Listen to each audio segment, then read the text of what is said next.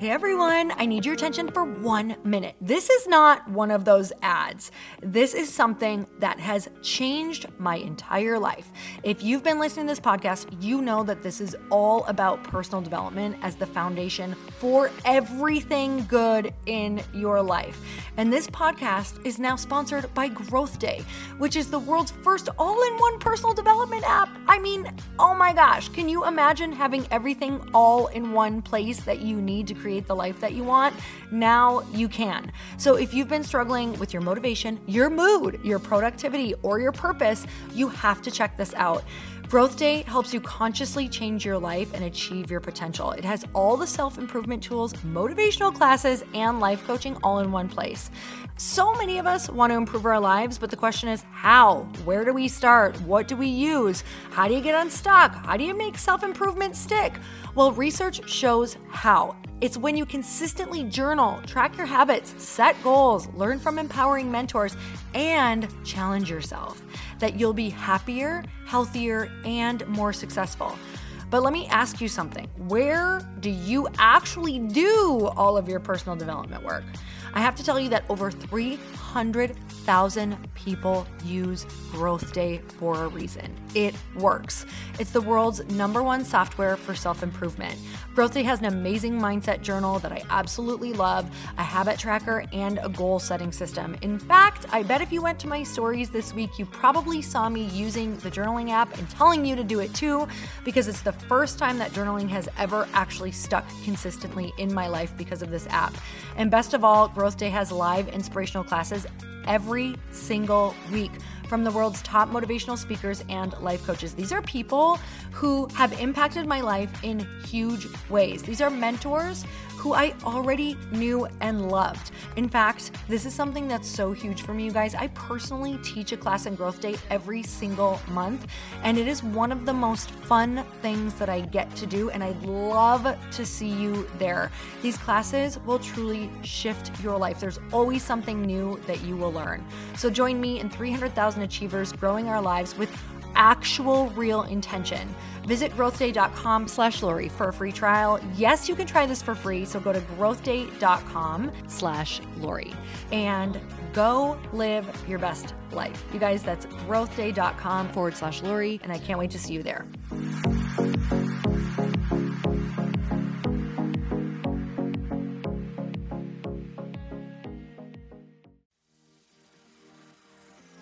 You may not always feel like the material that you're sharing sets you up to be a leader or paints you in the best light. But if you're telling the truth, freedom is going to follow. Welcome to the Earn Your Happy podcast. I'm Lori Harder, founder of the Bliss Project, three time fitness world champion, fitness expert, and cover model turned self love junkie, lifestyle entrepreneur, and author. Each week, I'll bring you a guest or a thought that will help you bust through your fears, connect to your soul, and get focused and clear so you can elevate your life, business, and relationships. We don't wait until we're ready for someone to tell us we're good enough. We take what we want and we anoint ourselves. Get ready to earn, own, and unapologetically rock your happiness every single day. Are you with me? Here we go. Welcome back to the show. Today, my guest is Amelia Travis, and we actually met through the Bliss Project, which is my annual event that I have. And when I met her, it was kind of an immediate connection where she was telling me how the Bliss Project had affected her because I met her on day two of the Bliss Project. And it wasn't just about how the Bliss Project had affected her. She was really uh, sharing her story with me. And I know that it wasn't just her story. It was really the story of everyone who was there. And I knew that from that moment, um, I wanted to be able to connect with her and, and share her experience and share her story of her life and what really brought us to this moment of meeting, to meeting all these people in this room. And I know that you are going to fall in love with her because I did immediately. So Amelia Travis is a writer, a speaker, a business coach. She's an E RYT 500. As the founder of Stoked Yogi, she's impacted thousands of lives through yoga education programs stand up paddle and surf experiences, and women's empowerment retreats.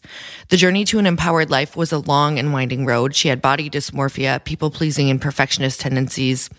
This led Amelia down the path of drug addiction, disordered eating, abusive relationships, and a lifestyle called a sugar baby lifestyle. This spiraled her into a rock bottom of $100,000 in debt and a lost and broken heart. In 2009, a spiritual awakening led Amelia to the realization that she was the only one standing in the way of becoming the woman she wanted to be. So she decided to embrace messy, imperfect, unapologetic feeling and has since built and scaled a multi six figure business. She's certified over 700 yoga teachers in stand up paddleboard yoga, and she's also coached hundreds of women to personal and professional success. She's been published in Yoga Journal, Huffington Post. She's also been a TEDx speaker. And in 2012, after breaking her back in a surfing accident, she realized that her life is too short to do anything but what you love. And dreams exist for a reason. Her personal mantra is set your intention, breathe it to life. And you guys, on this podcast, uh, we are doing a giveaway. So if you love it and if you share it on your Insta stories and you tag both of us, if you tag both Amelia Travis at Stoked Yogi, and we'll share all of that in the show notes. And if you tag me and you share your biggest takeaway, we will be picking five people to send gifts to. It's either going to be an Earn Your Happy mug or it's going to be a Stoked Yogi hat or a tote and a bag, whatever that looks like. So we will all be we will be sending you gifts. So for five of you, when you share your biggest takeaway, we're going to send you a gift and we'll let you know at the end of the week. So this comes out on a Monday. We will let you know on Friday. So the more you share, the more chances you have to get that gift. But you guys, this podcast truly I mean, I, I think I probably cried two or three times through this podcast in the most beautiful way. Um, I really loved this conversation more than I can tell you. And I know that you'll be able to find yourself or find some truth or, you know, free yourself from some contradictions in your life or just fully accept those contradictions and the way that your path is playing out and realize that the way your path is playing out is so perfect for your journey. So let's get started. Amelia, I'm so excited to have you on the show today. Thank you so much for coming on. Thank you. This is so exciting for me. I feel super blessed to be here. Okay, so you were just sharing with me um, just a little bit about your experience at the Bliss Project because that is where we first met. Um, and I just remember it's so crazy because I was telling you right before this that a lot of people ask me like how do people get on your podcast? Or how are people speakers at bliss? I'm like you know what? I just get something in my gut and it's like just do it and i don't question it. Well maybe later i question it but then i try not to question it. And um, you would come up to me during um, i think we were taking a picture together. And you, had, mm-hmm. You had just left a mark kind of but just by honestly openly sharing your experience. And it was like a 30 second to a two minute transaction i don't even remember but i remember your energy i remember how you made me feel Hmm. Um, and it was so much of you literally walked up wanting to share what you got out of it and wanting to give me value. And it, I think it was such a turn of just a, a, a, feeling of energy coming into me that I was like, okay. And I remembered you. And then I think I got the request later on and I was like, yes, because I remember what that felt like. So I always think that's important for people just to hear like how it actually works and what it looks like.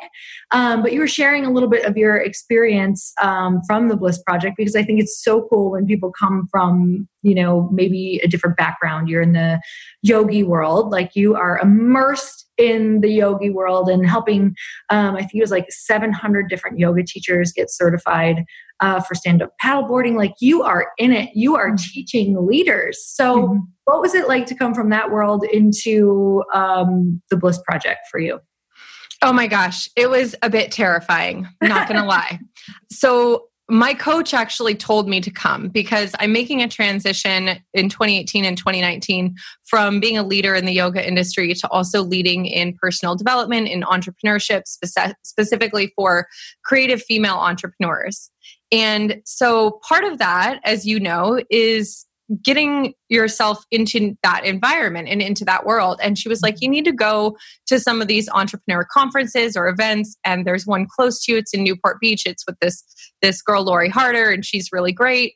And I wasn't familiar with you, but I was like, I had told my coach when I signed on with her, I'm going to do absolutely everything that you say for the next four months, wow, right? Awesome. Yeah. I mean, I was I was in it. Like and so teachable, super coachable. That's like huge. Because that's not my natural way. My okay. natural way is like super defensive and I do everything, I learn everything the hard way. I do everything my way. what, made you, what made you switch? Oh man, um, realizing that there's only a certain level of success that you can rise to without that teachable spirit, uh. and recognizing that sometimes I had reached and achieved every goal that I had for myself thus far.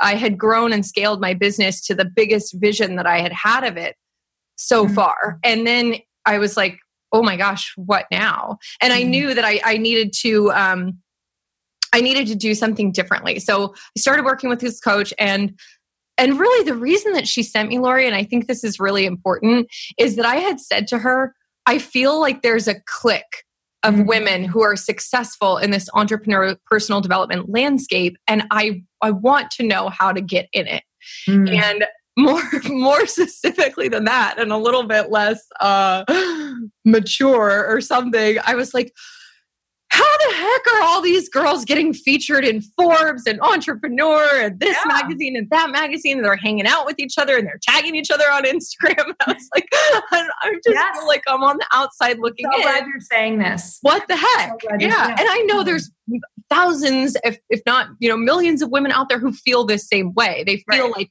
there's a secret to it and I don't know what the secret is. Right. And so I was expressing that in a really frustrated way to my coach. And she was like, listen, you have everything that you need to be successful you do need to start networking. You do need to mm-hmm. get out there and meet people. You can't, you can only make it so far when you're an isolationist and when you're yeah. like, you know, you are the be all and end all of your business. Like teamwork makes the dream work. Throw a little cliche in there because it's true. Mm-hmm. You got to get out there and network. So I'm like, fine, fine, coach, I'll network. Yep. um, so she's like, go to the Bliss Project. It's close to you. You know, Lori's awesome. And I was like, fine. So I bought a ticket. And when I showed up, Lori, I was so scared. And that scared was coming out as me being kind of a bitch. Like I was like closed off you know, I was being really skeptical. I was like, look around all these, you know, your team who are so enthusiastic and so loving. And I was just kind of rolling my eyes at them. I was like, oh, feels like a sorority, you know, like just, yeah. look, how, how, are they really, they're not really that bubbly. They're not really that nice, you know, just being a little punk. And uh, one of your girls who checked me in offered to give me a hug. And I was like, kind of cold shouldering her, you know, the first night. And I went up to my room and hung out in my room, like by myself, hiding out that first night. And the next morning, we came in. And if you guys haven't been to the Bliss Project, it's like everybody's waiting outside. You hear the music turn on. You can feel the energy shift. The people who have been before are pumped. They're like beyond stoked, ready to get in the doors. the people who haven't are kind of like hanging back towards the back of the crowd, looking around at everyone with like shifty eyes, you know, like, why are these people so excited? And we got into the room, and, it, you know, within three hours, probably less than that, I had cried my eyes out. I had mm-hmm. taken just pages of notes. I had, um, you know, been forced to stand with a complete stranger and share my deepest fear or something like that. Um, and it was like a switch flipped. Mm-hmm. And I, I think that one of the biggest things that impacted me was you said this is a room where we say, come up here, mm-hmm. join. Mm-hmm. And I got chills all over my body as you said that because I was like, this this woman, she gets it. And mm-hmm. she's the kind of leader that I want to be, the kind that brings people in and the kind that holds the mirror for women and reminds them, like, I'm not different from you. I just mm-hmm. decided to do the damn thing, you know? I mm-hmm. and and so that was so impactful. Like you know, Lori, I jokingly said to you earlier, like by the middle of the day, I had fully drunk the Kool Aid. by um, the next morning, and I think later that afternoon, you guys, if you see the pictures from the Bliss Project, you'll see my little happy butt up on stage next to Lori with my little space buns in my hair, like dancing like a crazy woman because I was having that much fun and because the energy was that transformative. So to go in 24 hours from, you know, I hate this, I don't want to be here, it's a bunch of mean girls, I don't fit in, you know, I'm alone to feeling like I am not alone. I am in a room of 500 other women who are just like me, who are feeling the exact same things as me. Um, and we all have a right to be here. Mm. And it was, I think the biggest thing, Lori, is that you, that event and your presence there gave me the reminder and the permission slip to show up and shine in my business and take that spirit of inclusion and of love and to be a person who is doing that in this personal development and entrepreneur landscape for women because maybe everybody's doing that at their events. I don't know, girl, because I haven't been to very many. but um, I don't, I would be shocked if that energy is present at every event. And it was deeply deeply healing and transformative for me. And I'm so thankful to have that experience early on because now I the bar is set very high, Lori, for other events.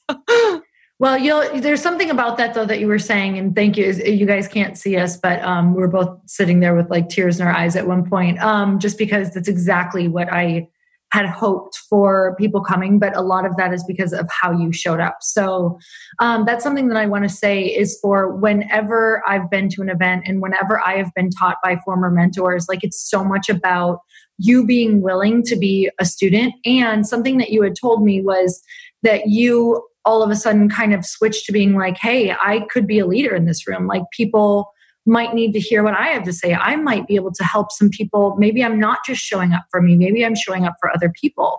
And that's a conversation that I think is so important for us to have as leaders as well is you know when you have women coming to your retreats too it's not just about what do i get it's like you had said that right what can yeah. i give and I think that's how we get the most out of every experience is flipping it from, oh, I'm going to this entrepreneur event to maybe meet this person or do that or get that. Like you're not, that's not going to be the best experience for you. Yeah. It's like stripping back and, and that moment for you, just share a little bit more about how that, that kind of, what was that, that flip, like what could I give?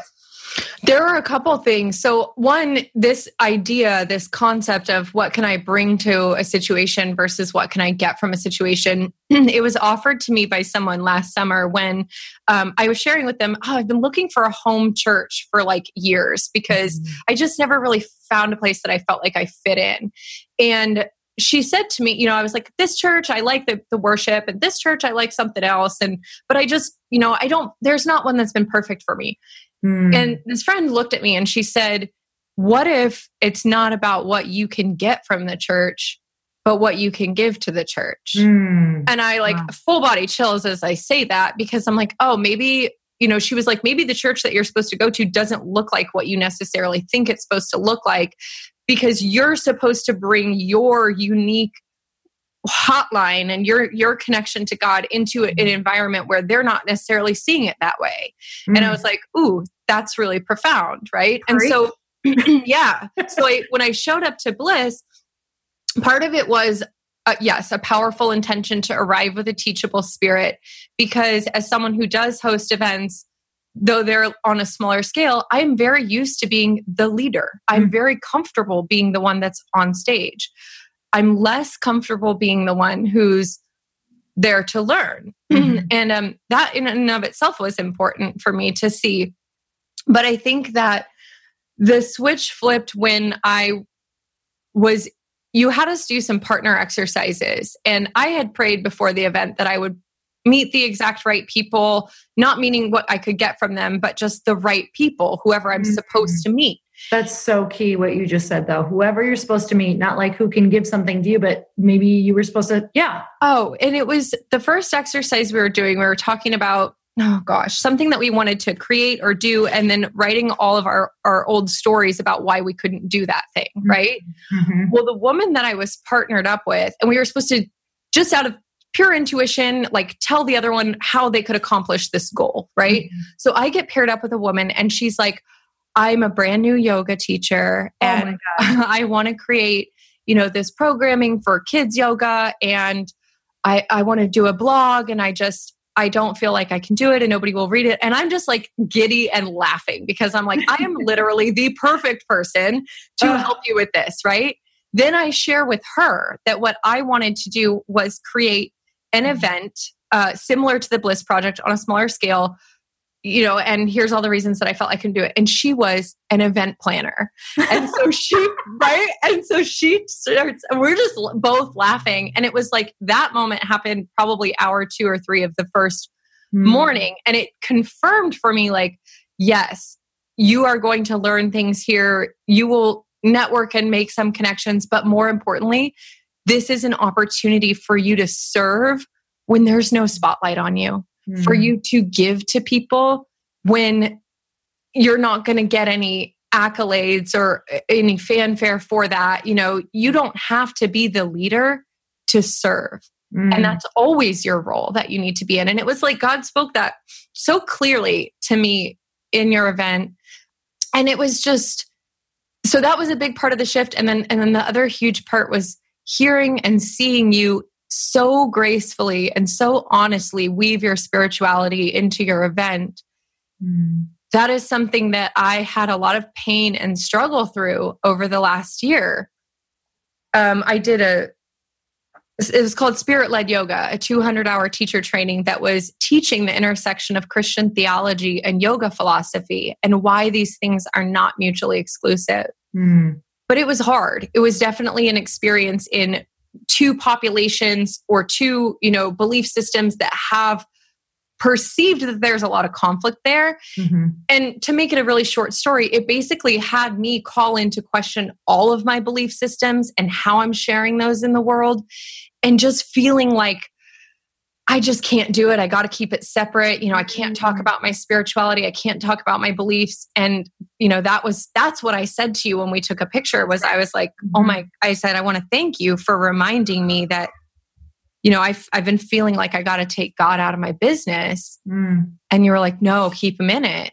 And whatever way you relate to God, source, spirit, universe, you know, the foundation of being, whatever word you want to call it, even if you say life or love or energy or nature, that hotline and that connection, you guys, it's the most freaking important thing in existence. So, my misalignment, a huge part of it that I was struggling with and in pain with last year was feeling like I needed to compartmentalize or like I needed to keep things separate instead of just doing what you do, Lori, which is like be mm. yourself and tell the truth. And like, mm. you know, those who mind don't matter. And like those who matter, they don't mind, mm. you know? Oh, I love that. You said so many beautiful things. Number one, you don't have to be the leader in the room to, to serve. In fact, I literally bank on God, source, spirit, whatever you believe, putting people with that attitude like you showing up in the room, knowing that I'm, yes, I'm on stage, but I'm just facilitating an experience. Like I know that you know that about your events too. It's like I actually count on, like, I have so much faith knowing that I am not, you know, controlling their transformation. It's a bunch of people showing up with the intention of transforming together that they hold space for each other. Mm-hmm. And I think that's vital for people to hear who do want to do events. I think it's vital for people to hear that are leaders to take the pressure off yourself and know like empower your people to show up as leaders. Like remind them that the most important thing that they can do is what you just said. Mm-hmm. Like you don't have to be a leader even in your life. Like you can be making massive transformations. And I really do believe that we are put on this planet to serve. And it's like when we're not serving is when we're miserable, you know, mm-hmm. when we're like, how can I get? How can I get? Because well, and how much pressure it would be on you to feel like in your ego that you have to literally personally transform 500 plus women. Like that is. Oh my God. I used to know, be so sick about it. Like it would make me uh, the first couple years. I was like, oh my God, I can't breathe. Like, and then when I took the pressure off, like this is not.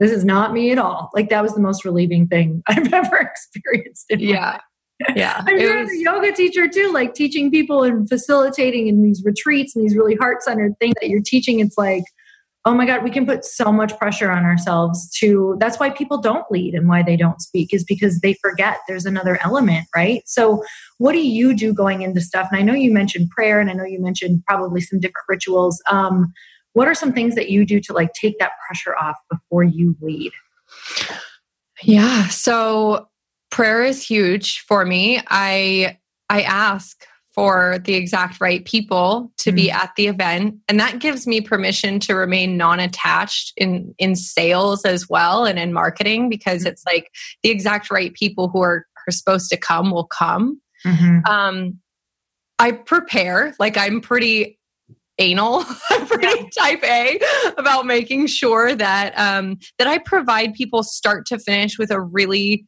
clear communication about what they're going to experience, which I think helps people feel safe and it helps mm-hmm. them trust me and it helps me trust myself that I have, even if we don't stick to the plan, that we have a really clear plan and an yep. intention of what we want people to receive or what we want people to experience. Mm-hmm. Um, and that's always a little bit different. You know, it depends on each each event. Um, another thing that I do is I ask the guests, the participants, to bring their whole selves. Mm. And sometimes I ask them to bring an aspect of that leadership that you and I are talking about. So, like, one little example is when people come to my retreats, I'll often ask them to bring some sort of little token. It could be a mm. poem or a crystal or like a feather or something that's like sacred to them.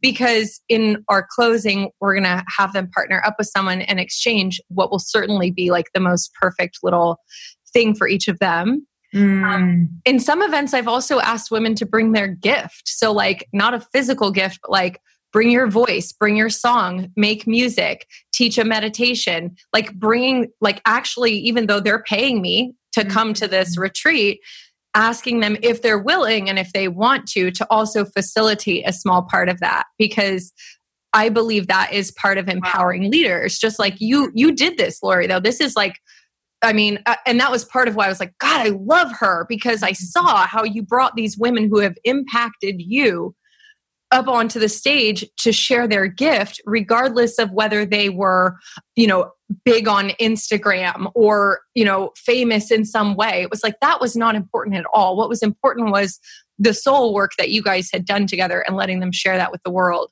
Mm-hmm. Um, so that's part of it. And then, yeah, I mean, I have a little bit of, of ritual that I do for events and also just for even like being on this podcast like come i come into the room 10 minutes early and i do this with my retreats and venues and stuff too and shut the door and palo santo you know the mm-hmm. space cleanse cleanse the energy i put on music and i dance like i get my energy up yes. Um, because that's super important for me to get out of my head and into my body so that i can be present and then depending on what the situation is, like for today, I lit a candle that is for the throat chakra.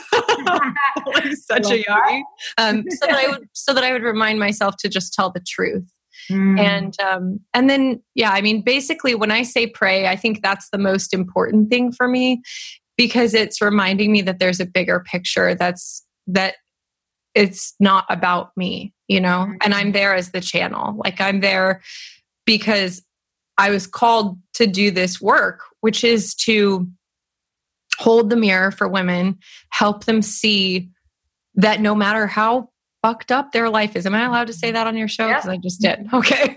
no matter how fucked up their life is, that they have everything in them to be the woman that they imagine that they could be, or maybe the woman that they can't even quite imagine yet, but that they see in other people like you mm. or like me and they think gosh i wish i could be like her mm. um, and so i just pray for them to be i pray for them to get exactly what they need like mm. i don't mm. even pray for myself i pray for the people i mean i do pray for myself to not be in you know to get out of my ego but i pray for them to get what they mm. need and for it to be exactly what it's supposed to be and it always is even when it's a shit show or when things are hard or when things go sideways like it's always for a purpose so when you were praying to be the woman that you are now, and I'm sure that there's a prayer of, you know, becoming even more her, where were you at where if you could see who you are now, that would have been like almost unbelievable for you?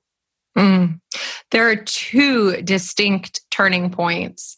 The first was 2008 I was 22 years old. I was uh, I had left a six year abusive relationship and fled. Basically, I grew up in California, spent six years with this guy, helped raise his daughter from the time she was five to the time she was 10, you know, even though she was only 11 years younger than me.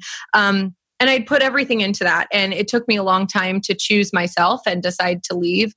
Um, and when I did, I left with a lot of a lot of baggage. I left severely anorexic, addicted to prescription painkillers and Xanax. Um, you know, leaving a job. Like, do you remember the moments of like what brought that on where you're like, wow, where you really started relying on, um, you know, just crutches, numbing?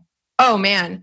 You know, a lot of it was um was control. Like I didn't have control of anything in my life. I felt like I was being controlled by this partner. Mm. Um, and you know, I, when I started dating him, I was 16 and he was 22. And there, if, if you've ever been a 16 year old girl, friends, you yeah. know that it, it's a, uh, there's not a lot of trust in ourselves often because we're mm. culturally and socially conditioned to not trust ourselves, to believe right. that others know better, to not trust our bodies, you know, to believe that our bodies are are sinful or wrong or bad, that desire is bad, that hunger is bad, you know, um and so I didn't have a lot of trust in myself and I allowed myself to be controlled by this person, but I believe that controlling my eating was one thing that I could control. Mm-hmm. And so I, I I also wanted to make myself smaller physically. I think from the sense that I wanted to disappear. Like I didn't want to be in that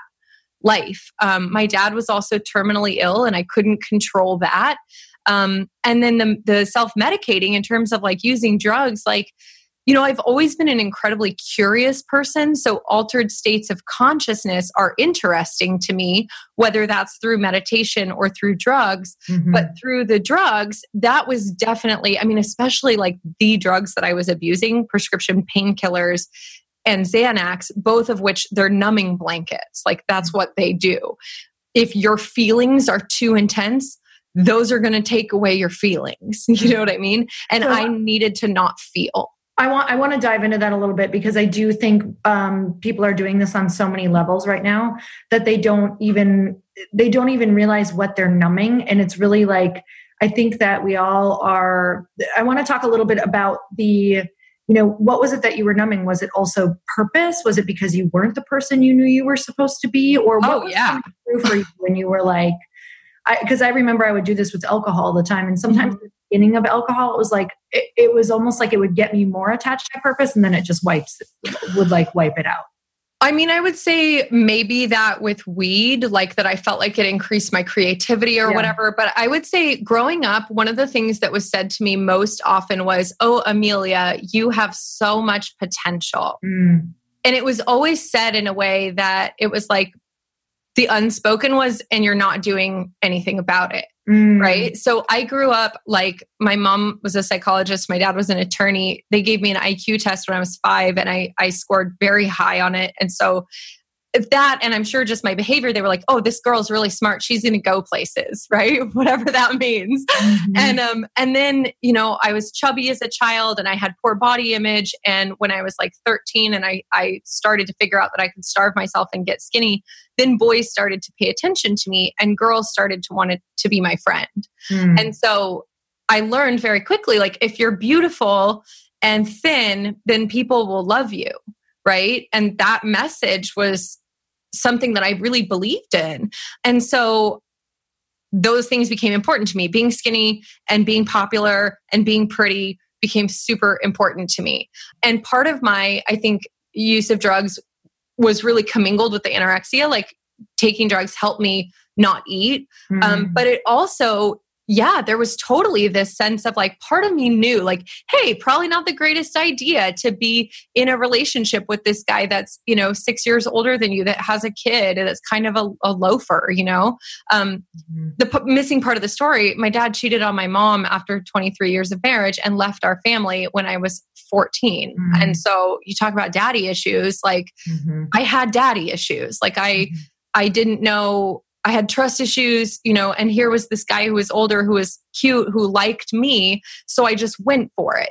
Um, mm-hmm. but what was I medicating? I mean, I was medicating the pain of my dad leaving. I was medicating, you know, my own failure to live up to this potential. I was medicating the fact that I was truant from high school and got, you know, kicked out and sent to a I mean, I did independent study. They tried to send me to the the bad kid school. I'm putting that in quotes, you guys. I don't know what you call it. Um, I was medicating the fact that I felt like I disappointed everyone in my life mm-hmm. um, and that I felt like it was too late to change that. And then there was part of me that has always been just a rebel. And so I was like, if you tell me that I can't do these drugs or drink or, you know, whatever, then I'm going to do it. I'll mm-hmm. show you that I, I can do, I'll do what I want, you know, even if doing mm-hmm. what I want is killing myself.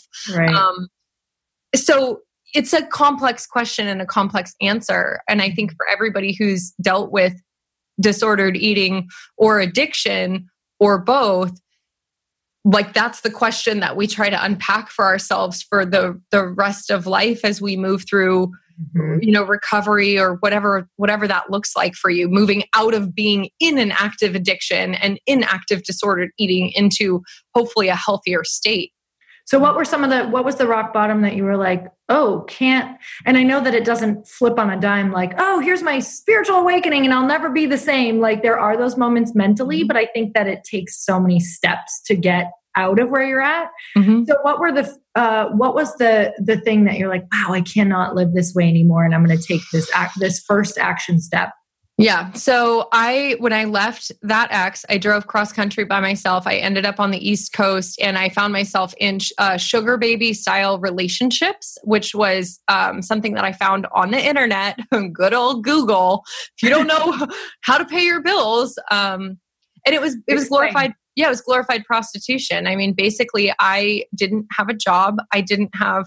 I was such I was so deep in my addiction and in my disordered eating that it was very difficult to think about getting a job. And so I started dating older, wealthy men just for their money. And some of them really were wealthy and some of them were con artists. And, wow. um, you know, it was like getting an allowance of, at, I mean, at my at my highest income in that fifteen thousand dollars a month to be someone's girlfriend, you know, and he was really well off, and parts of it were fun. You know, I got to have all okay, the. So wait, how do you even? I'm clothes. super like unfamiliar with it. So how did you even get into that? Like you actually got in a like a payment for yeah so it was never or? quid pro quo meaning like this is how i justified it to myself i was like oh it's not really prostitution because they're not paying you for a particular sex act they're paying you to hang out with them and have dinner and be their girlfriend and it, it, whatever tomato tomato you know what i mean yeah, i was totally. it was a shit show um, how do you get into it yeah google literally you google it there wow. are websites where you can create profiles just like online dating and you can set parameters for what you're looking for and you know i i will say this you know i don't want to make it sound like a completely powerless thing i had left in a, in an abusive relationship and I mm-hmm. set a very clear intention and I said, I do not want emotions involved in my next relationship. Mm. And I also wanted to take my power back. Mm. And this was a strange way of me trying to take my power back. It was also influenced by those daddy issues, but it was like, I'm going to use them, right? Mm. The way I feel like I've been used. And it's like, this is the cycle of abuse and this is the cycle of pain. Like, you take the pain that's been caused in you or the, the perpetration mm-hmm. that's been done against you and you do it to somebody else right? Mm-hmm. and so that's what i did. And for two years i told myself this was awesome. You know i did end up getting a job and i was working as a flight attendant while i kind of navigated this lifestyle. And you know i would buy the uh, dior clothes and gucci and all the expensive stuff. And mm-hmm but I was still drinking and I was still using drugs. I started using a lot of cocaine and like still using using to medicate the fact that like mm. this was shitty. I did not want to be in this lifestyle. It did not feel good to be with someone who I knew I wasn't actually in love with. Though, you know, with a couple of them, I did convince myself that I was in love with them. So, rock bottom was, you know, finding out one of them was really a con artist. He's in prison now. Uh, I was dating two guys at the same time. One one cheated on me with what I called a real hooker. um, and the other, you know, I found out was engaged in all this criminal activity. And I did have a God experience. So I didn't have a relationship with God before mm-hmm. that period of my life. And right in the in the middle of it, I was in Myrtle Beach in a hotel room by myself. And uh, I just didn't I I had never believed in Jesus. I'd never believed in God, especially not Western, what I considered like Western Christian, you know, religion. I was willing to entertain all the other ideas, but that one was just like, no. You know, I thought Christians were the most judgmental assholes ever, which the mm-hmm. irony is not lost on me now about judgmental I was. And so in this hotel room in Myrtle Beach, I I said my version of a salvation prayer, which was, Hey God, I'm not sure you're real. Mm-hmm. But if you are real, I'm not very good at doing my life. Mm. I'm kind of blowing it, you know, and uh, I don't think I can do it anymore. Mm. And I was, I wouldn't say I was suicidal, but I definitely had expended all of my options. I, I was $100,000 in credit card debt, mm. Lori, because I put everything on credit cards. I was living in hotels and trying to be fancy. So I'm paying mm. $300 a night to stay at the Westin until that card's maxed out. And then go to a different place, right? Or sleep on some guy's couch or sleep in some guy's bed, like whatever. Um, $100,000 mm-hmm. in debt, you know, trying to juggle this lifestyle. And, and I just prayed. I was like, I, I can't do it myself. So if you're real, I need help. Mm. And I had an experience of being brought to the floor, like to my knees and then all the way down on my belly. and um, I just felt like held and surrounded by this presence that was completely loving and completely accepting. And i just cried. I cried until i couldn't cry any anymore. Um, but i knew that that this was real this god thing was real. And so then that lit this curiosity in me that i started to pursue a relationship. Um, so that was that was one thing. But then the next big turning point was uh, the guy who was a criminal, the bottom fell out for him. The other guy dumped me by email, and I got the news that my dad was going to maybe live a couple more months all at the same time. Mm. And it was like, you talk about God or the universe or whatever pulling the rug out from underneath yeah. you. Like it was like I had waited that long and I wasn't making the change myself, but the desire was there. And so it was like God gave me the little turbo boost, like yank the rug out from underneath me, let me fall on my ass. around, yeah. Right. And um mm-hmm. and and so I was like, I gotta go home. I gotta go back to California. I was splitting time between North Carolina and Ohio, working as a flight attendant, kind of, kind of doing the sugar baby thing. And I quit my job and I, I moved back to California with no idea really what I was doing or where I was going to go. Um, and I had eased up a lot on the drugs and the drinking, you know, and I got back to California, sat on the beach. And I would say this was the real turning point. It was September 7th, 2009. And the prayer that I said I, I did this meditation on the beach, just listening to the waves. And then I said this prayer, and it was like, I give up. I give up. I give in. And I just want to become the woman that you want me to be. I want to surf and I want to write and I want to paint and I want to do yoga and I want to be like a beautiful person, you know? I don't want to I don't want this darkness anymore. Mm. And I I know I haven't done very good at doing that myself. So I give up. and in that moment, I swore off men. Like I was like, God, I don't want to date anyone for like five years. I just want to be alone. Um, and and I just really surrendered. Mm-hmm. And I don't, even though I had started a relationship with God, I don't think I had really surrendered. And that mm-hmm that moment, the funniest part of that is um, I set that intention and I said that prayer.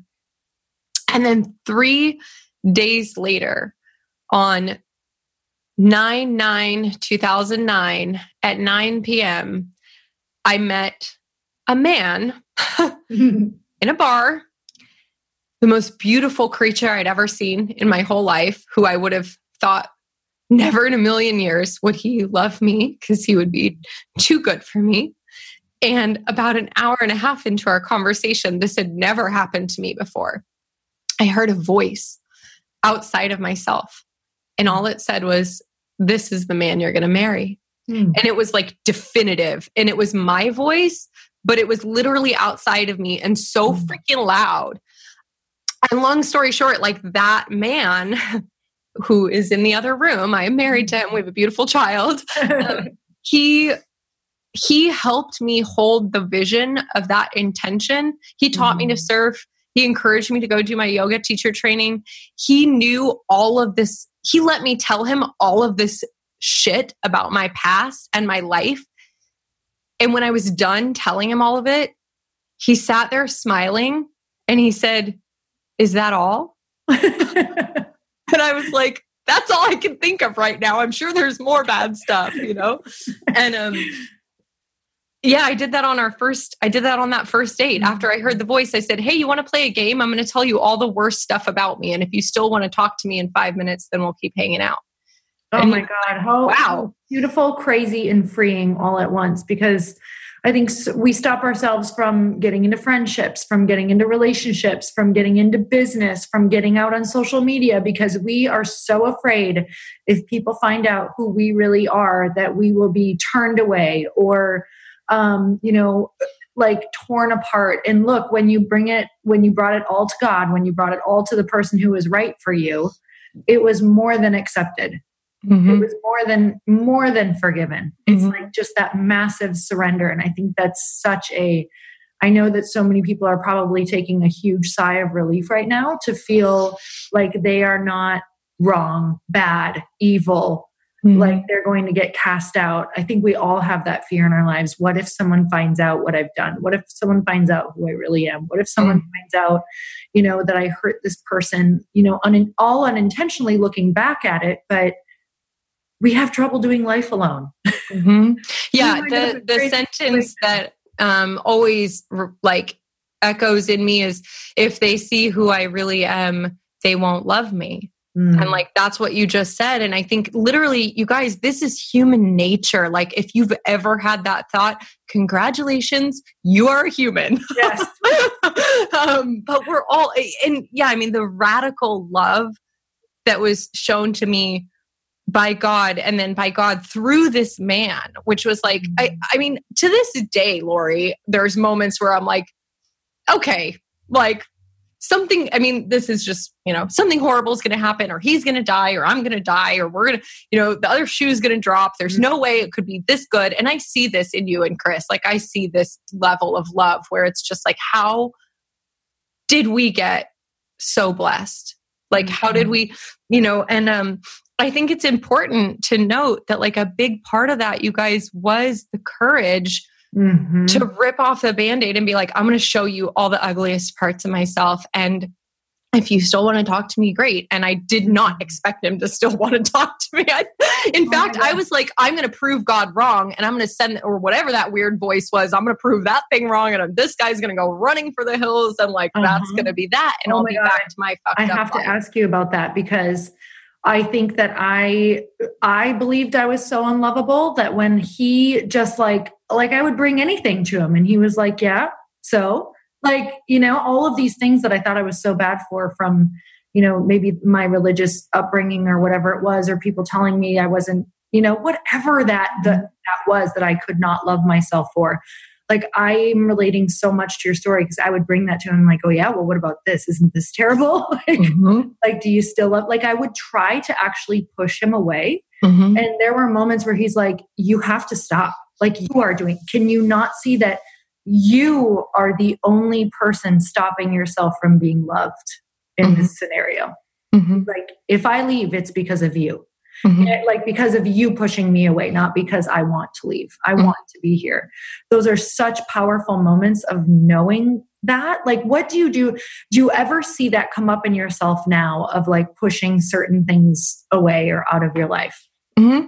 Yeah, my I would say one of my greatest weaknesses is uh, defensiveness. Mm. So with my actually not even just with my husband but this has happened in in life and in business too that defensiveness stems from perfectionism and and people pleasing and stay with me on this it's basically like if i can't be perfect or if i can't be the best or if anybody ever sees the part of me that's like not perfect mm-hmm. then i don't deserve that love and so i'm going to just like either sabotage it first or then when it's brought to mm-hmm. my attention, refuse it so strongly by being so freaking defensive and so angry and so vicious that that that it'll make that person like run away. mm. um, so it's been years of me, like for me, my husband has been one of the people that has helped um, the most by reminding me time and time and time and time and time again, like we are a team. I am mm. on your side. Like we are together in this. Mm. Like, and I'm, yeah, I'm not to leave you. Like, mm-hmm. you know, having my dad cheat on my mom and leave at uh, that pivotal age of like 13, and maybe it doesn't really matter what age it happens, like that's traumatic. I always felt like eventually there would be something that I would do or that he would see where he would want to leave me. Um, mm-hmm. and likewise, I'm, I do this with friends and with business relationships too, to a certain extent, where I have trust and control issues and I struggle to really let people in. I struggle to really let people help me. Um, you know, delegating and building a team is challenging because I feel like I have to hold it all together myself because I feel like, you know, you know mm-hmm. what if they all they all figure out who you really are and they mm-hmm. take off you yeah. better be able to hold it all together yourself so literally this year is uh, i set the intention when i turned 33 last october and my word for my 33rd year was integration mm-hmm. and i didn't even realize how powerful that intention was because all i really meant was i i wanted to integrate these different aspects of my spiritual life. Like I wanted mm-hmm. to be able to reconcile having this deep love for Jesus and deep love love for Vedanta and yoga philosophy and non-duality, um, and this idea, this non-exclusionary idea that's so freaking radical in the church that like God really does love everyone, mm-hmm. and like we really are all okay, you know, which is like not a really popular idea depending on where you're hanging out right, right. Um, so my intention was integration of spirituality but what happened is integration started to occur on all levels of my life. So i mean integrating the lessons from addiction and recovery i mean integrating the truth of being willing to be loved that I, all the lessons that I'd learned from these different relationships and now from my husband integrating the lessons in business to be able to rise to the next level.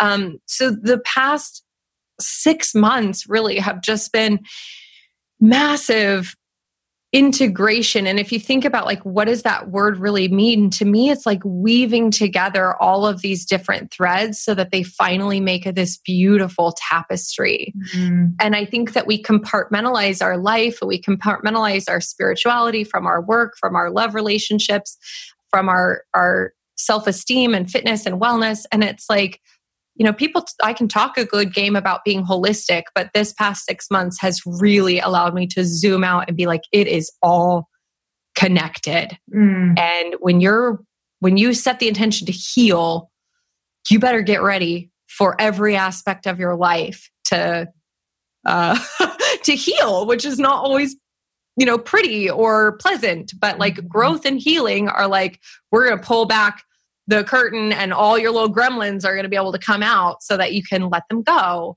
Mm-hmm. Um, I don't even know what the question was. Girl, we went down a great rabbit hole though. I loved every minute of it. But uh, so what I want to what I want to point out and say throughout this whole conversation is really, and it's bringing up so much for me around um, trust and faith and opening what feels closed and opening what wants to keep closing off for safety. Mm-hmm. Um, that safety uh, or that feeling of like um, just needing to control, um, that's often what is keeping us in prison. And mm-hmm. so much, you know, speaking of this whole conversation, starting with the event, like I have so much of my, all of my, so many of my lessons are around trusting women and I think for my event to grow what it is and for me to be open to meeting you and all the women there and to being so held, like you can see how held I am at that event. Like mm-hmm. between the speakers showing up and like giving all that they have to the volunteers, like really, yes, they want to hug you. Yes, mm-hmm. they are that happy. They want to serve so much that for me to trust that that's the truth, it's like I have to keep leaning into that because it used to scare the crap out of me. Like And so this is this is the question that I have for you because I find that wherever I'm being tested around, whatever I'm like feeling a bit, you know, lack of faith in, um, as far as truly do women want to really support me, it's like when I was having trouble believing that, I then got tested because I would you know, I'd be like, yeah, I kind of believe it, but in my gut, I wasn't fully having faith or trusting. And of course, I would have women who would come into my life and who would use me or leave mm-hmm. or mm-hmm. maybe use something that I've gotten and then turn it around or start gossiping about me or stab me in the back. And then, um, you know, it would just reinforce that I was like, see, mm-hmm. I told you. So I believe that mm-hmm. we get the lesson that we're not quite you know that that we're not willing to surrender like how you were talking about how you really truly surrendered like mm-hmm if you're not really truly surrendered around, I really want to trust men again, or I really want to trust women, I think it's going to keep showing up to test us. And we oh hell yeah, like hell we're yeah. not going to pass. Like, what are some things that are feeling like maybe this year you weren't ready to pass them yet, and you could see that? Maybe you could share a little bit, but now you're like, okay, what am I doing? What kind of work am I doing around really? I want to pass the test this time. Mm-hmm. Yeah, one of the biggest ones I think, and I feel really bold saying this, I it's still showing up, but it's getting milder. Um, was this resistance to moving into the next uh, what I call incarnation of myself. So I like I said, I felt like I'd made it in the yoga industry. You know, I taught for yoga journal conference. I'd I'd done some big publications. I had sold out my events and all this. But I knew I had this calling on my life. And it was writer, speaker, coach. And those are like the three words, right? And so the writer, you know, I have 200 pages of my memoirs, which is really going deep into that story of that dark, uh, dark night of the soul. The coach part, I had been coaching hourly for like the last couple years for my alumni from my teacher trainings and um, doing, you know, what I call damage control coaching now. It was like when you coach hourly, people come to you when it's really broken and then it's like in an hour you're supposed to help them fix something right? But i didn't have the self-worth or the self-confidence to create a high level coaching program or a container for that. Um, i didn't trust that i could help facilitate real impact in people's lives or i didn't even necessarily understand that that that was what i i needed to do. Um, and it last spring i decided i wanted to like move into coaching um, and do that more. You know, I have a two year old son and he's at home, and, and traveling all the time is not good for my family. So I had this intention, but I was so freaking scared, Lori. Like, I, it was back to that same question of like, who am I? Who am I to do this? Who am I to help other people? Like, look at my past. Like, I've been a train wreck. You know what I mean? Yes, I scaled my yoga business to a couple hundred thousand dollars a year, but sometimes money's still tight and sometimes there's still financial instability and sometimes i don't know where the next paycheck is going to come from or i don't pay myself that month right mm. so i mm. it was money like i had this this huge fear around money and my ability to make it consistently and in a sustainable meaningful income and that story kept showing up for mm-hmm. me. Like I would make a ton of money and then it would just disappear. It was like, where did it go? I don't know. I would spend as a form of self sabotage mm-hmm. that's like related to, you know, addictive behavior patterns. Um, I would, um, just in my like eternal optimism somehow think that you know $10,000 was like $30,000 and it would go a mm-hmm. lot further than I thought and so last fall so I hired a coach last June to work with her over a six month container. I spent a grip of money, what felt like that at the time. I spent $8,000 and then I fully self sabotaged. I did not show up to the calls. I did not do the work. I was very busy. And so I used that as an excuse. I didn't prioritize it, blah, blah, blah. Come October, I felt the pinch of that. I was like, you're five months into this six month container and you haven't done anything, mm. you know. And my resistance was like, I felt like I needed to create a fancy sales PDF and I felt like I needed to, I don't know, be different somehow or be, yeah. I felt like I wasn't legitimate and I felt like, like I needed to put on a false front so that people would see me as this coach, successful mm-hmm. business lady instead of just like being mm-hmm. myself, right? So I had a shift and I don't know, I can't, I don't know what to really attribute this to. I think it was like something in the cosmos at that time, but it may also just be like back against the wall kind of thing. Came to month five, you know, of my six month container, and I realized like this is freaking ridiculous. Like you are the one standing in your own way on this. And what if you just decide to do it differently? Mm-hmm. And um, and I don't really know how to explain it beyond that, but I just decided. Like I was like, I'm gonna do it differently. What if I just give 110%? And it doesn't happen. Well, then I'm in the exact same situation that I'm in right now, except for that I know that I tried, right? Mm-hmm. So I turned it on and um and started showing up in the fullness of who I am even more and telling the truth even more. And within a month, I had done $11,000 in coaching sales. And within, you know, three months, I had done like $45,000 in coaching sales. I had a full roster of one-on-one clients in a four month container. And I was making a huge difference in their lives. They were every week, they were telling me like, thank you so much. You know, this is impacting me so deeply. So the money thing, it's still there for me, Lori. Like, I'm learning how to accept mm. earning money at a higher level and to know that it's supporting and sustaining my family and to know that I don't have to be in the same patterns of self sabotage of just spending it as soon as it comes in. And I feel like I'm speaking to you a little bit from the from the wound on this one still instead of the scar because it and I like don't want to jinx it, you know, because no. I'm like everything's going really good yeah, right now, totally. Lori. Mm-hmm. but um, but yeah, if I had to be fully honest about like where am I still not fully surrendered, it's in money, and I think for so many of us, like that's probably true. It's oh, it's so really true. hard to just trust that if you operate in your gifts and you show up and you play at that next level, that it'll keep coming.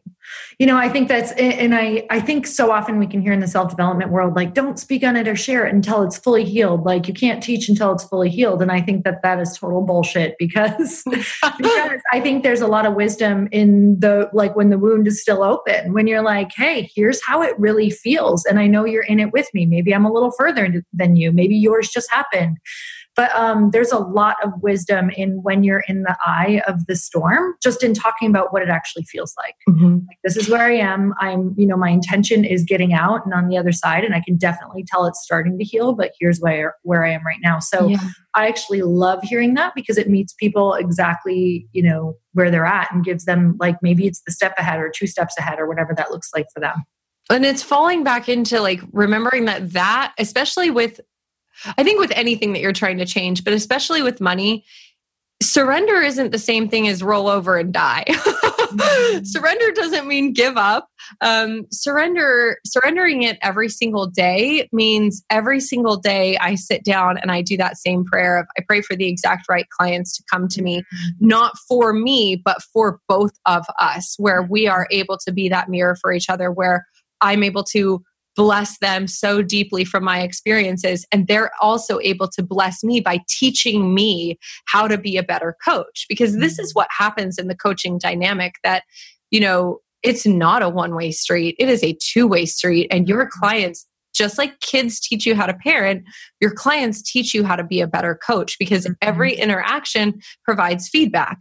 Every mm-hmm. interaction provides a mirror. And you're going to attract people. If you're listening and you're a coach, you're going to get clients who come to you with your same shit.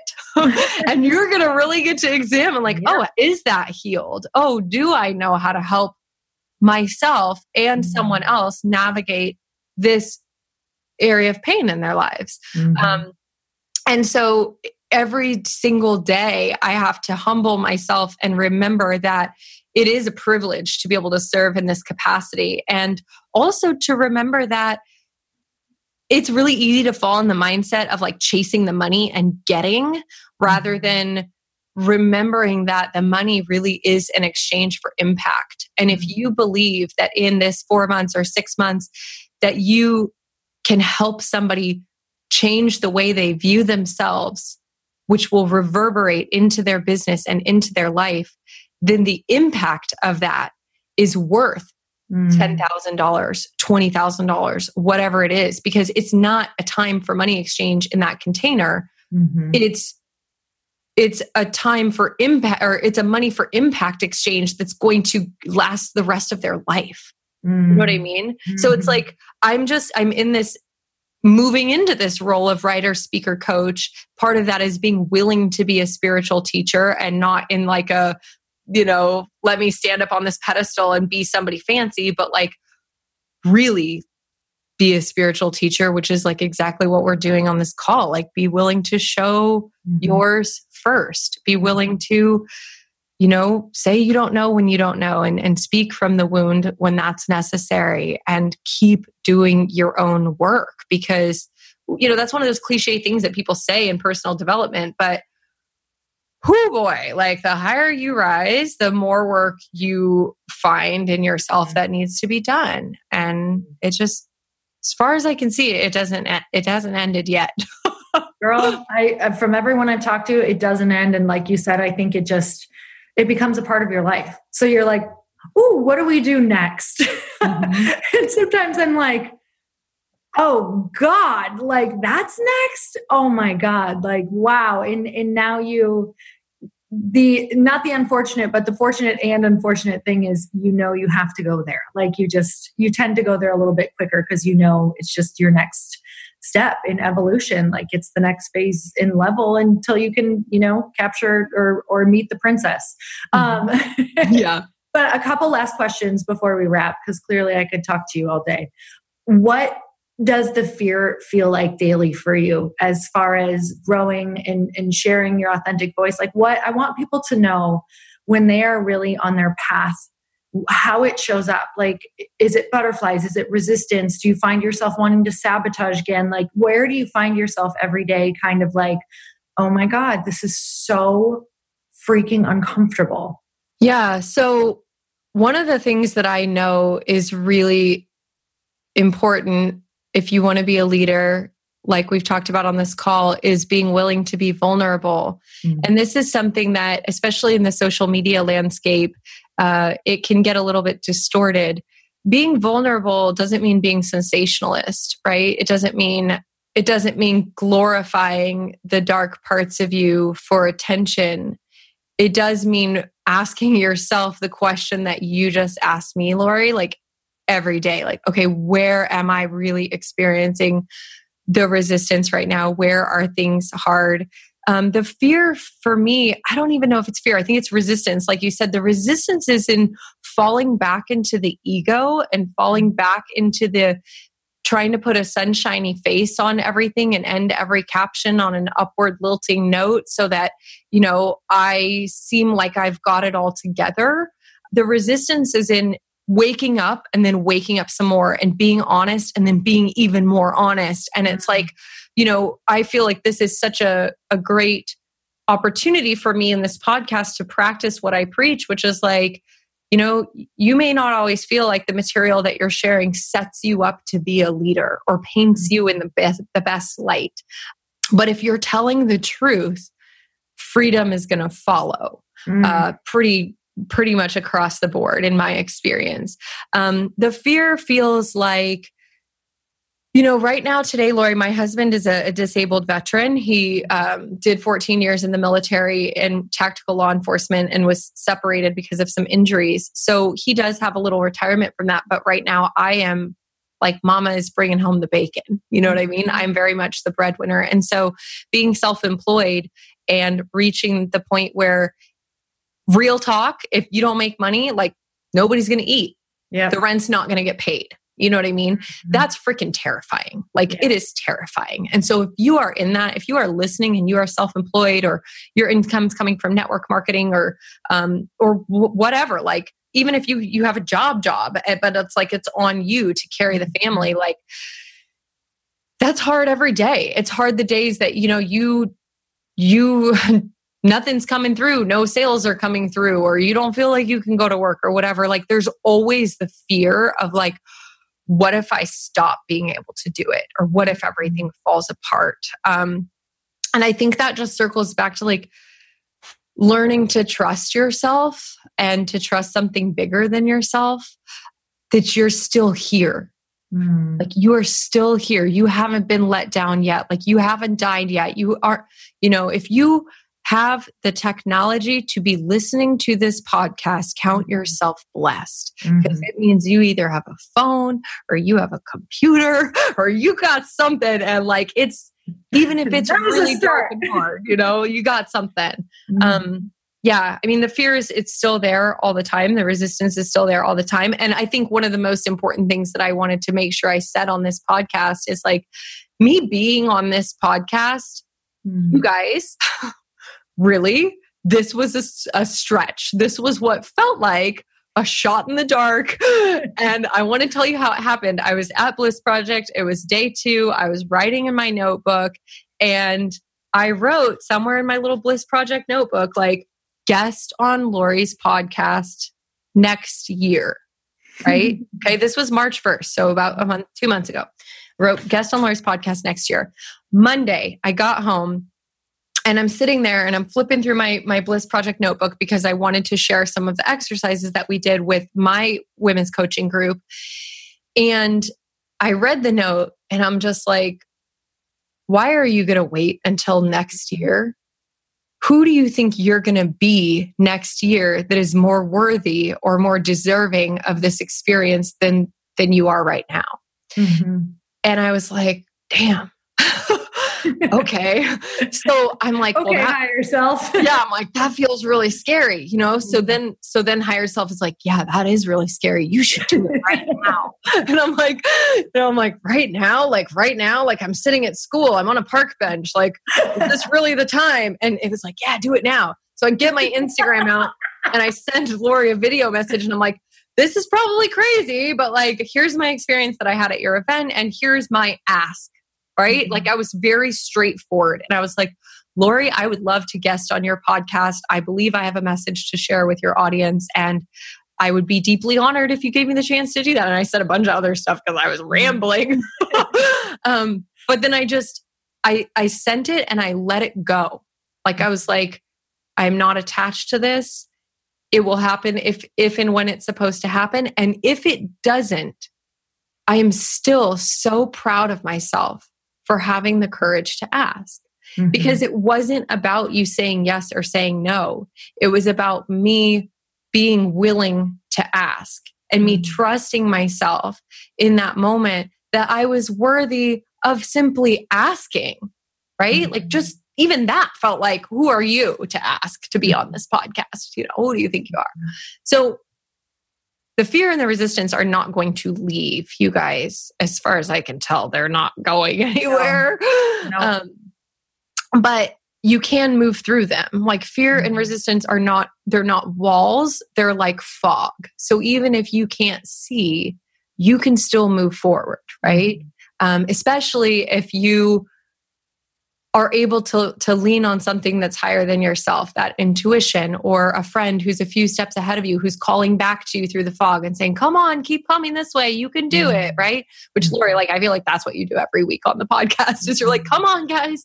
Keep coming through the fog. Um, but i think like just know that it's not going anywhere and it's just you just get more tools and more ability to operate in the fear and in the resistance Oh, I'm so glad you shared that. And, and something that I want to share from my end, because I know that I've also been in your shoes so many times. I'm in your shoes literally right now, just like sending things out and being like, okay, I don't need this, uh, but this is so scary. And oh my God, what are they going to say? And in, in what people can feel on the other end. And I'll tell you, I've never gotten a yes from someone when I have been reliant or I think that the thing is going to get me something. It's always been because, yes, it's something that I desire and this would be awesome. But when I have the energy of it going into something that I'm like, I need this and she needs to say yes. And if she doesn't say yes, I'm going to feel rejected and I'm going to view her differently or I'm going to, you know, whatever. That energy, people actually feel it. Like, Oh, yeah. like I actually felt such a freedom around your ask because I didn't, I knew I could say no to you and it would be fine. Like Mhm. I actually knew you'd be like, great, thanks. Thanks so much. I put it out there. And there are definitely asks that I get in different ways. And I know I have asked before in the past where I'm like, oh, that's why that didn't happen for me is I wasn't ready for it yet because I thought that thing was going to bring me something that it was either not going to bring me or that I wasn't prepared for yet. Mm-hmm. And 100%. Oh, your episode God. that just came out about like sometimes the plane can't land yes. because the runway's not clear. I was just like, yes, take me to church. Like it's so good. I was thinking to myself. oh yeah, and and that's so important because you know there are events where I have asked to speak, or there's like case in mm-hmm. point you guys i set this intention that i wanted to speak.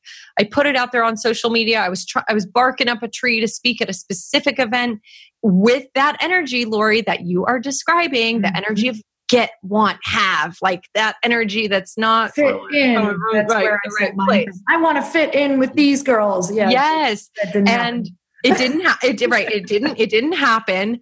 And the next day I got an invitation from TEDx in Ohio, of all places, but like an invitation from a friend who had recommended me. And they were like, Hey, we've heard great things about you. You seem really cool. We'd love to interview you to see if you want to speak at our TEDx. Mm. And I was just like, Holy moly, set the intention. The, de- you know, the desire was there to be, to fulfill this role of being a speaker. And I was so butt hurt that I didn't get this mm-hmm. one opportunity over here. And then um, an opportunity that was better for me was coming mm. right behind it. Mm-hmm. Right. So, like, you got to let go a little bit. You, it's so, so important to set your intentions and it's so important to, to give yourself permission to want and to go after the thing, yes. but you got to let go of whether or not it comes through in the way that you think it should come through. Mm. Because it's always going to be this or something better. Mm-hmm. It's always going to be better for you. Yeah. Like, yeah, and I want to. I, I, just want to add: don't not ask. Don't ever stop asking, mm-hmm. but always, if it's not happening, ask or look back and be like, "What I, can I see? What my intention was? Can I see? Did I surrender? Did I, you know, what was it that I was really maybe thinking I was lacking or whatever that looks like and just learn from the lesson because I'm not going to stop asking. I'm not going to stop being motivated by maybe the fact that I do want to fit in or whatever that looks like. Mm-hmm. But I am going to look backwards and, like my friend uh, Jen says, like connect the dots backwards and learn that lesson of maybe why it didn't come through. So, all right, well, we could keep on talking, but I need. For a hundred years. So I'm like, oh, what next lesson should we talk about? Great, because I'm really just giving myself a lesson. Um, so, where can we find you? Where can we follow you? All of that fun stuff. Yeah, you guys can connect with me on the web at stokedyogi.com or on Instagram at stoked underscore yogi. I would love to be your real life friend. so I don't think of Instagram as followers, I think of it as friends. And yeah. uh, I'm, I'm down to make new friends. So come say hi. Let's hang out on the interwebs. Yes, and you guys um, definitely go check her out. She does a lot of different um, events, retreats, certifications, and we can look for her as a speaker, writer, all of the above coming soon. And and she does it now. So yes, yes. Um, we have events happening all summer. If you want to get certified to teach yoga on a paddleboard, if you want to learn to surf, I have a women's surf retreat happening at the end of the summer in sunny San Diego, California, um, and then TEDx coming soon to so. Bowling Green, Ohio. So watch out for that video and lots of speaking engagements, I'm sure, to follow as they unfold in perfect divine timing. and trusting. So I always end on uh, one last question, but I just want to say thank you for being just so open and vulnerable and just sharing everything because I think that that is that's been so powerful for people to be like, wow, you know, maybe I've had some things in my closet or some things that I haven't been wanting to share, but really that was probably the most, the point in this conversation where I really fell deeply in love with who you are as a human is because you shared you know the really vulnerable moments. So just sharing you know showing everybody like those are the those are the places we connect is mm-hmm. those parts that we are so freaking afraid of and if people don't connect they're not the right people mm-hmm. so um my last question let me remember what it is. um, okay, so you are in an elevator with someone. It's like a 30 second ride, super, super fast. Um, and they look over at you and they ask you, How can I make myself happy? What do you say? Hmm Gosh, I would probably spend 10 seconds being quiet as I thought about the answer. Love people. Mm. That's it. Love mm. people. Mm. I really believe that's my whole mission on this planet. Like God found me at, you know, 22 and and I went through all that shit because I needed to be able to have a heart of compassion for people no matter where they were. Mm. But the mission that I was given is to love people the way that God loves them, which is real hard, pretty much impossible. but every good thing in my life that has unfolded was because I decided to love people exactly the way that they are right now. Mm. And that's what you're that's what you're finding with me is like just I'll show you all my brokenness. And if you still want to be my friend after, then cool, we can hang out. and awesome. And, and if not, there's going to be lots of, you have to have faith. There's lots of people that will, right? So, well, I'm so grateful for you. And you guys, if you loved this episode, make sure you share it or text it to a friend right now. Shout us out on stories. We'd love to hear your biggest takeaways, what resonated with you the most. Make sure you're tagging both of us so we can respond back. And until next time, you guys earn your happy. Bye, everyone. Thank you guys so much for spending this time with me on the Earn Your Happy podcast. I am so glad that you stopped by. If you could take one second to share this episode with someone you think would love it, that would be absolutely amazing. And we would be forever grateful. Also, please leave us a review if you feel so moved by going to iTunes and leaving us an honest, thought, an honest comment. Tell us what you think. Tell us what you want to hear more of. It would really help us out on our journey to helping thousands and thousands of people. Until then, don't forget to earn your happy. Thanks again, guys. Bye bye.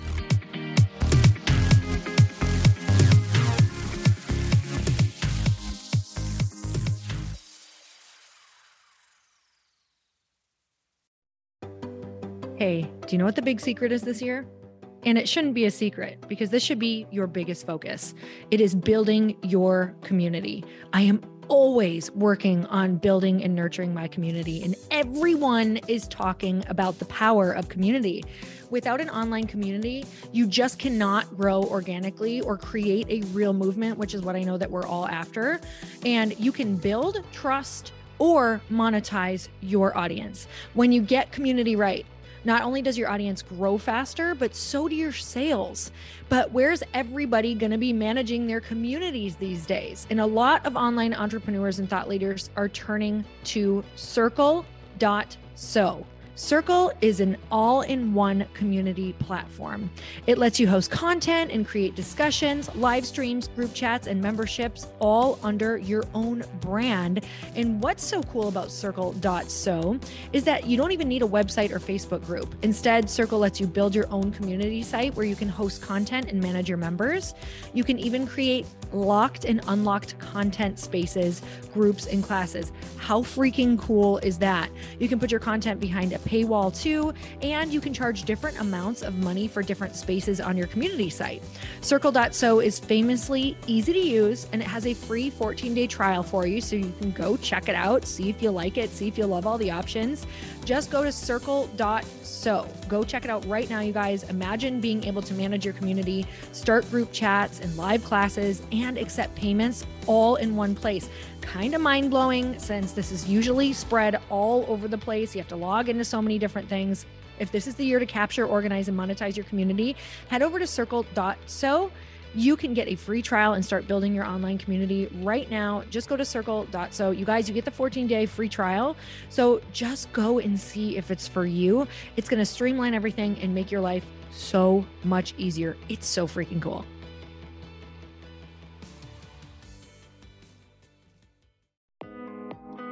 Hey, thanks for listening to the podcast. And I want to make sure that you have my phone number, and I'm not kidding.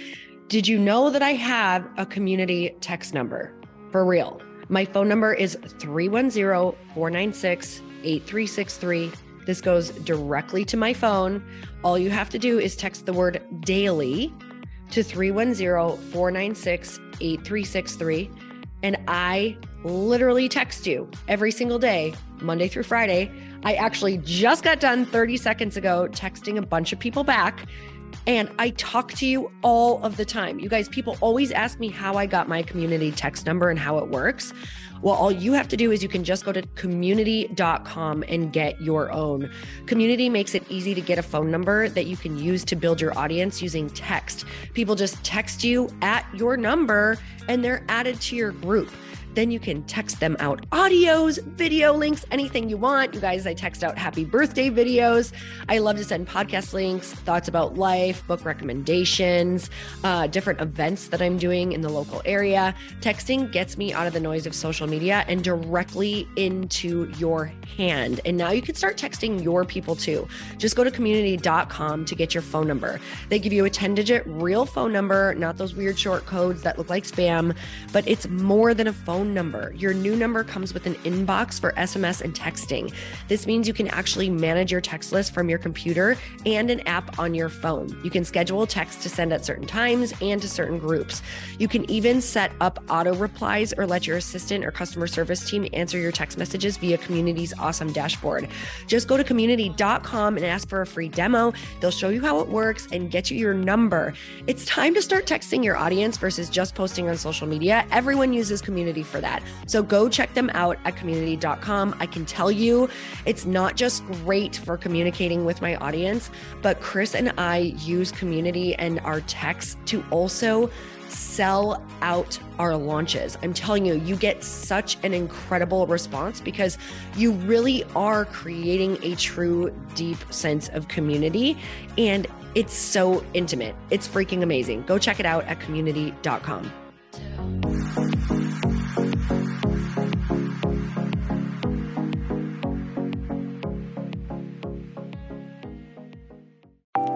Want to know a huge secret to my success? Okay, not only my success, but just about every single person that I have interviewed on this podcast who is successful has this in common. You guys, they love to journal. They capture their life lessons and what they're grateful for. But a lot of people don't keep this up consistently. And most people do know that the research shows that journaling deepens your gratitude and increases self awareness. But did you also know that journaling decreases stress and helps you achieve your goals faster? In fact, journaling is a huge differentiator between average performers at work and high performing people. It leads to longer term clarity, confidence, and success. So, why don't more people journal? Why didn't I journal consistently? Honestly, they don't like staring at a blank page. It's hard to carry a book around with you or a notepad, and they just don't even know what to write about, or they just forget. That's why I know that you're going to love Growth Day. It's the world's number one system for self improvement, and it's like all in one personal development in an app. And it has an awesome digital journal, and people love it. Growth Day's digital journal has hundreds of research backed writing prompts for self reflection, positive mindset, confidence building, and success. I use them all the time, and it makes me think in ways that I typically don't, and it makes me ask myself better questions, which we all know gets better results in our life. It even has prompts that help you develop a daily, weekly, or monthly habit of reflecting on your life and identifying areas to grow. So it's a perfect time of year to start journaling, you guys. When you sign up at Growth Day, you also get systems for habit tracking, goal setting, and scoring and improving every area of your life. Best of all, I get to teach there too, you guys. I'm so excited. I hope that I get to see you. I teach live in Growth Day every single month with a new topic just for you. So join me there. Start your free trial at growthday.com slash Lori.